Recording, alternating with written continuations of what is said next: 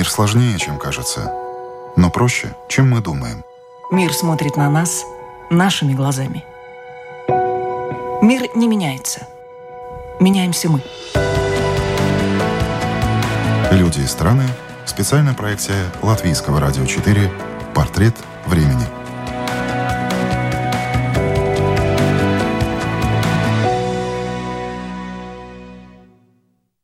Бывший глава компании «ЮКОС» Михаил Ходорковский стал одним из самых заметных деятелей российской оппозиции в эмиграции, а в последние месяцы и видным представителем российского антивоенного движения. В ответ на начало войны в Украине Ходорковский вместе с другими видными российскими политиками, бизнесменами и учеными создал организацию «Антивоенный комитет России». Его целью была заявлена борьба с диктатурой Владимира Путина, развязавшего войну. Комитет оказывает гуманитарную помощь Украине и помогает иммигрантам, которые покинули Россию с началом этой войны. Антивоенный комитет призвал правительства разных стран мира занять принципиальную позицию по отношению к нарушителям международного права, а настоящих патриотов России консолидироваться в борьбе с агрессивной диктатурой Владимира Путина вне зависимости от любых политических разногласий, идеологических расхождений и личных симпатий или антипатий. Комитет действия – это площадка, где каждый прогрессивный россиянин может публично заявить о своей позиции и внести вклад в переустройство России на принципах демократии верховенства права. На сайте Комитета действия все россияне могут заявить о своей антивоенной позиции, подписав соответствующую декларацию – Предполагается, что такое заявление своей антивоенной позиции может, среди прочего, облегчить россиянам жизнь в эмиграции, в том числе помочь им в открытии банковских счетов, получении видов на жительство, устройстве на работу и тому подобное. Интервью с Михаилом Ходорковским, которое было записано онлайн во время Конгресса Свободной России в Вильнюсе, слушайте в передаче «Портрет времени» у микрофона Евгений Антонов. По вашим оценкам, исходя из э, тех контактов, которые у вас есть, какова сейчас вообще ситуация внутри правящей элиты в России? Существует ли реально в ней какая-то, внутри нее, какая-то оппозиция линии Путина? Насколько она сильна, если это так? Ну, ну смотрите, конечно, в России на сегодняшний день и в обществе, и в элите существуют разные точки зрения, и в частности э, достаточно много людей, включая такие удивительные организации, как КФСБ, которые считают, что то, что Путин делает в Украине, мягко скажем, неправильно. По разным причинам неправильно. От э, этических, э, так сказать, эмоционально родственных и всяких прочих. Ну, в частности, можно сказать, что Кубань, я имею в виду Ставропольский край, Краснодарский край, которые всегда показывали самые высокие уровни лояльности Кремлю, на сегодняшний день такие уровни лояльности уже совсем не показывают. Точки зрения существуют разные, но надо понимать, что ближайшее путинское окружение прекрасно понимает, что а, а, без Путина им вряд ли удастся сохранить накопленные богатства, а может быть и свободу. И поэтому э, для них вопрос поддержки Путина пока не стоит. То есть э, сценарий, условно говоря, дворцового переворота, о котором нередко рассуждают э, некоторые политологи, он, на ваш взгляд, маловероятен в данный момент? Я бы сказал, что мы имеем хороший пример фашистской Германии, которая, в общем, очень похоже на то, что сегодня происходит в путинской элите.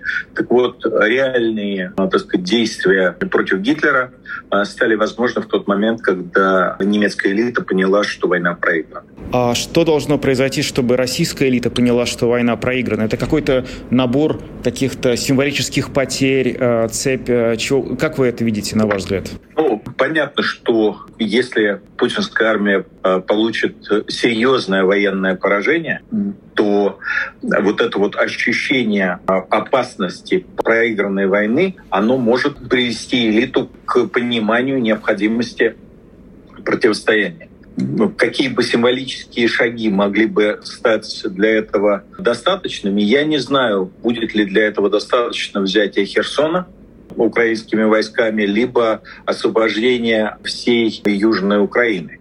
Но понятно, что удары Э, которые на сегодняшний день уже наносятся по Крыму, они, конечно, вот эту э, неуверенность в, в окружении Путина порождают. Какова в этой ситуации, на ваш взгляд, задача оппозиции, определенная часть которой вот сейчас покинула родину, а другая часть находится в тюрьмах? Как она может себя вообще, та часть, которая может что-то делать, себя вести, чтобы привести к каким-то конструктивным переменам в России? Ну, смотрите, рассчитывать на невооруженную оппозицию, российская оппозиция не является вооруженной, во время военного противостояния э, не приходится, это, в общем, историческая данность. То есть э, именно поэтому Путин боится проводить э, мобилизацию, потому что мобилизация при сегодняшнем отношении российского общества к войне, а российское общество в массе своей поддерживая э, войну, тем не менее поддерживает ее так очень отдаленно от себя, то есть не желает воевать. То есть мы как бы, да, посмотреть на войну по телевизору, но нет, если сами принимать участие. Так вот, именно поэтому такая мобилизация может, во-первых, очень серьезно качнуть людей в сторону оппозиции, а во-вторых, дать в руки этой самой оппозиции оружие. И Путин, помня примеры 1917 года, естественно, этого делать э, не хочет.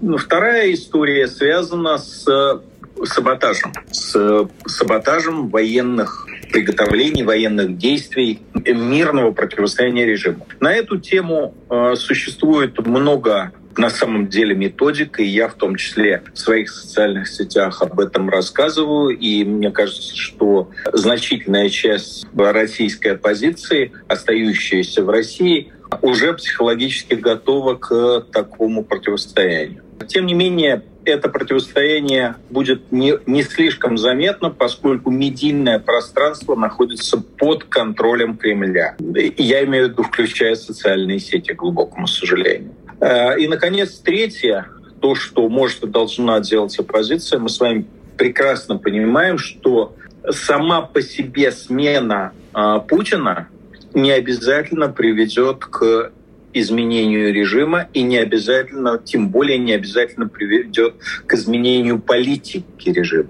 Вот для того, чтобы это произошло, оппозиция должна предложить российскому обществу альтернативное видение будущего. Собственно говоря, например, когда я вспоминаю 91 год, я могу сказать, что наше противостояние ГКЧП а я был тогда в Белом доме, наше противостояние ГКЧП было во многом ценностным. То есть мы видели путь, по которому должна идти страна с нашей точки зрения. Мы считали, что э, ГКЧП пытается нас повернуть в прошлое. Вот задача оппозиции создать у российского общества понимание, что э, мы можем идти другим путем, вот эта нынешняя российская власть, нынешний российский режим пытается затолкнуть нас в прошлое. Скажите, а каким образом можно эту информацию донести до россиян в условиях вот той информационной блокады? Ну, я не знаю, можно ли употреблять такое слово, но фактически отсутствие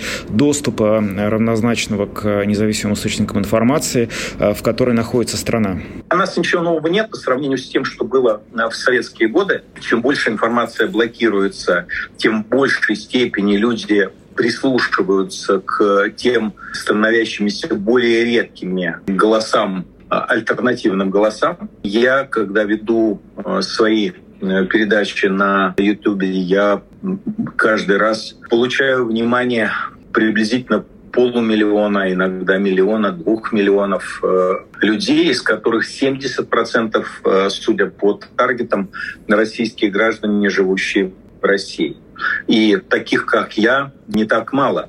Пока а, вот эта вот коммуникация из-за границы в Россию, она не разорвана. Вот обратная коммуникация сейчас э, властью купируется с помощью репрессий по отношению к независимым журналистам, проживающим на территории России, по отношению к блогерам и так далее. Но коммуникация от нас к россиянам пока не разорвана из выступления Михаила Ходорковского на Конгрессе «Свободной России».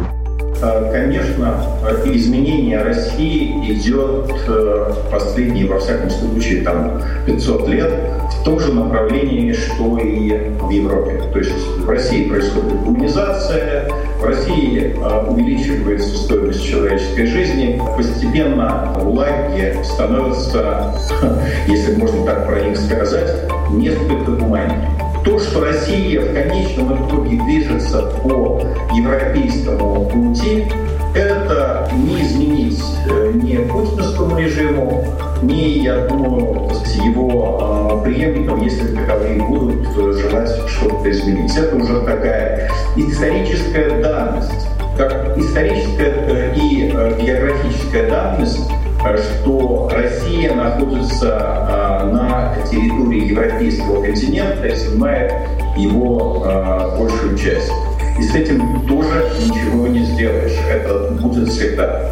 Когда мы говорим о том, что будет ли существовать Россия как таковая, так сказать, наверное, названия могут быть разные, даже а, на моей памяти а, название менялось и не один раз.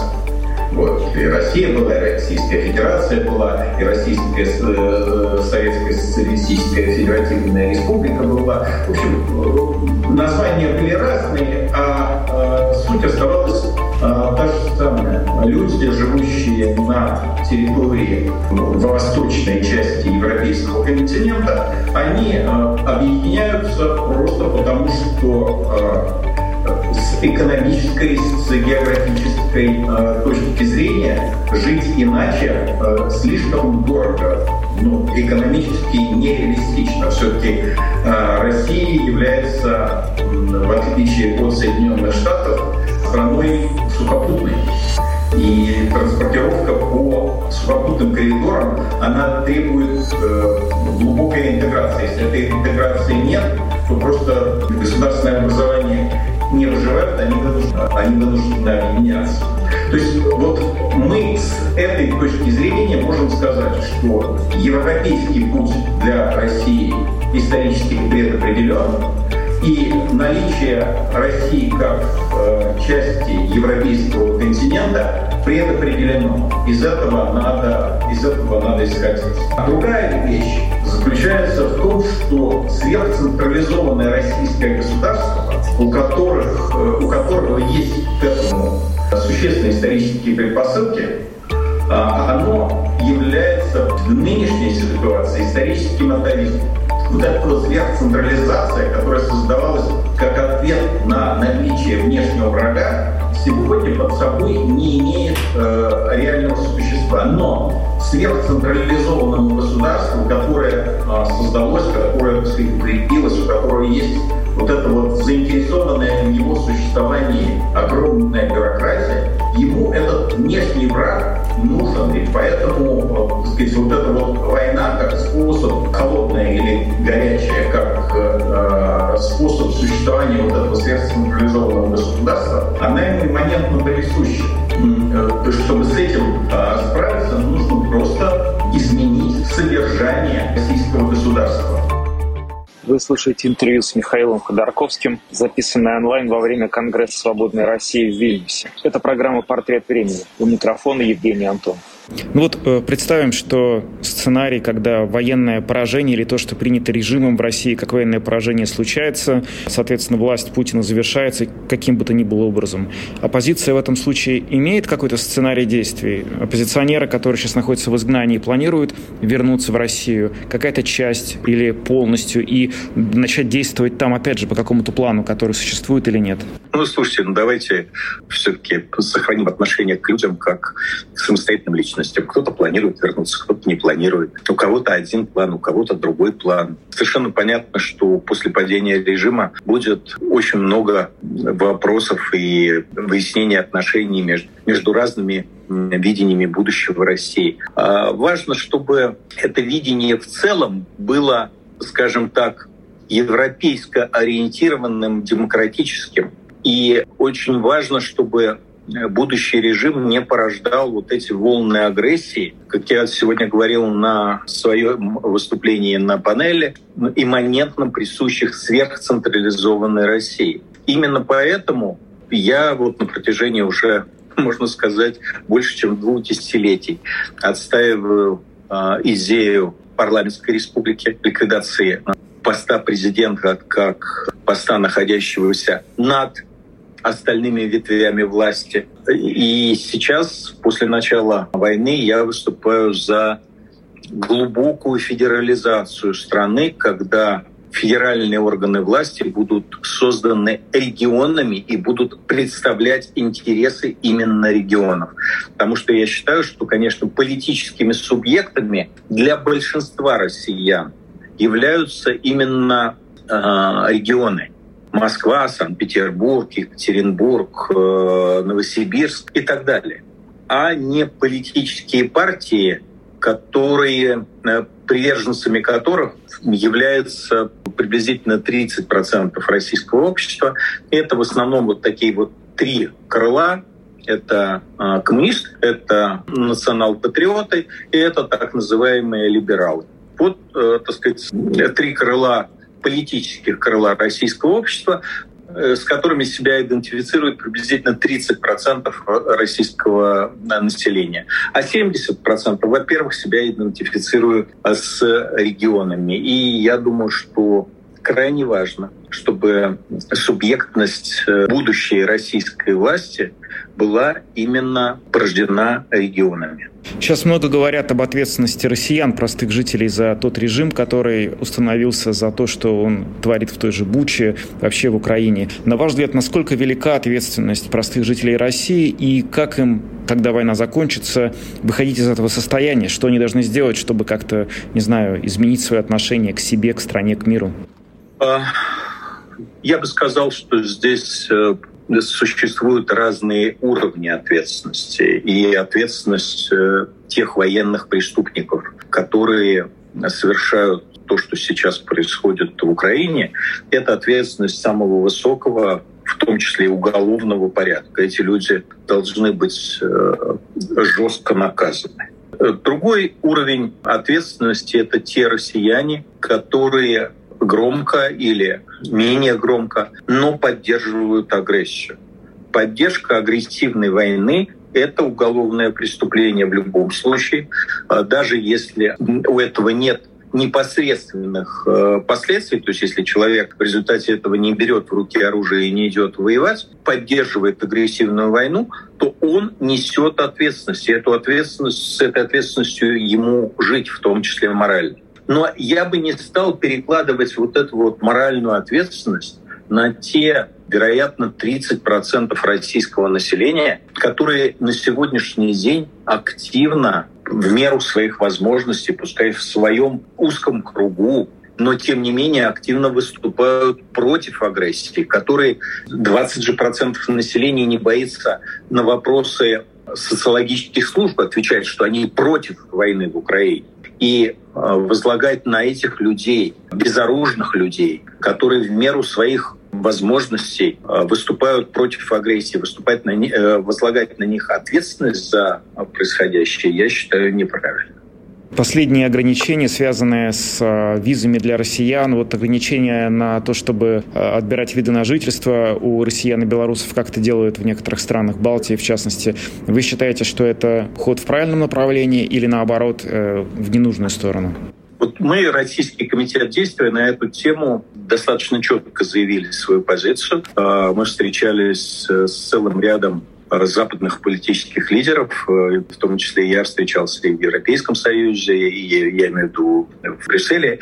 И вот э, недавно мы с, э, с Гарри вместе встречались с премьером Польши, и мы отстаивали отстаиваем очень, на мой взгляд, логичную и прагматичную и этичную позицию, которая заключается в том, ребята, идет война. Если вы поддерживаете эту самую агрессивную войну, вам нечего делать в гостях у жертвы. Ну, у жертвы или у тех людей, которые поддерживают жертву, тратят свои ресурсы, свои возможности, терпят лишения для того, чтобы противостоять этому самому агрессору, которого вы поддерживаете. С другой стороны, если вы выступаете против агрессии, если вы публично, публично об этом заявляете, что вы нормальные люди, вы те люди, с которыми, в том числе европейским странам, в том числе Латвии, жить на одном континенте, граничить, взаимодействовать. И с этими людьми не прагматично и не этично разрывать отношения. И надо сказать, что вот эта вот наша позиция о том, что визовые ограничения не должны касаться тех людей, которые четко и внятно артикулируют свою позицию против агрессии, она нашла понимание и у европейских политиков. Я хотел бы так, и такой еще вопрос уточнить. Вот вы э, говорили, что не вся оппозиция планирует вернуться в Россию, а ваши планы лично? Вы, если сейчас, допустим, режим уйдет, и он будет безопасно вернуться в Россию, вы хотели бы вернуться и начать, продолжить те перемены, о которых вы сейчас говорили? Во-первых, я хотел бы отметить, что я не говорил про а, то, что какая-то э, часть оппозиции не собирается вернуться. Я просто говорил, что давайте людям оставим возможность решать за себя, да, а не будем их обобщать словами оппозиция. Сказать. Каждый человек — это личность. То, что касается меня, то все зависит э, от э, времени, и э, того, как, насколько я буду ощущать свою полезность. Сегодня мне кажется, что э, если бы произошло изменение российской, российской власти, изменение российского режима, то мой управленческий опыт был бы достаточно востребован. И я бы был готов потратить какую-то часть своей жизни на то, чтобы помочь своей стране преодолеть ту тяжелую ситуацию, в которую ее затолкал и продолжает заталкивать путинский режим. Ну, если же это произойдет, я не знаю, там, через 5 или 10 лет, э, ну, я не знаю, вам, так сказать, какое у меня к этому моменту будет состояние здоровья, и насколько я буду нужен новому российскому поколению. Может быть, они скажут, парень, ты уже староват, мы mm-hmm. без тебя справимся. Ну, это нормально. Я считаю, что вперед идти молодым, конечно. Ну, это могла быть позиция уровня премьер-министра, вот э, при условии, что становится парламентская республика, и э, в таком, о такой позиции вы сейчас ведете речь? Слушайте, ну вы вот какие-то, знаете, это э, нарисуем себе я не знаю, прекрасное будущее, и потом начнем дискутировать, какими красками оно будет э, раскрашено. Я специалист в области управления. Я человек, который на протяжении там, десятилетий руководил целым рядом крупных э, промышленных компаний. В этом я разбираюсь, это моя специализация. И если я буду востребован э, с этими своими профессиональными навыками, в рамках бюрократической системы или еще как-то, я буду готов отработать как какое-то время. Честно сказать, с 93 -го года, когда вот я прекратил свою работу в правительственных структурах, э, да, с 93-го, э, я меньше всего хотел бы туда возвращаться. Есть люди, пригодные для работы в правительственных бюрократических структурах, им это нравится. А есть люди, которых от этого просто трясет. Вот я точно знаю про себя, что я не хотел бы работать в, правительстве, но если моей стране нужно будет, чтобы я месил дерьмо какое-то время, ну окей, что поделаешь, сказать, только недолго. Вы слушали интервью с Михаилом Ходорковским на волнах Латвийского радио 4.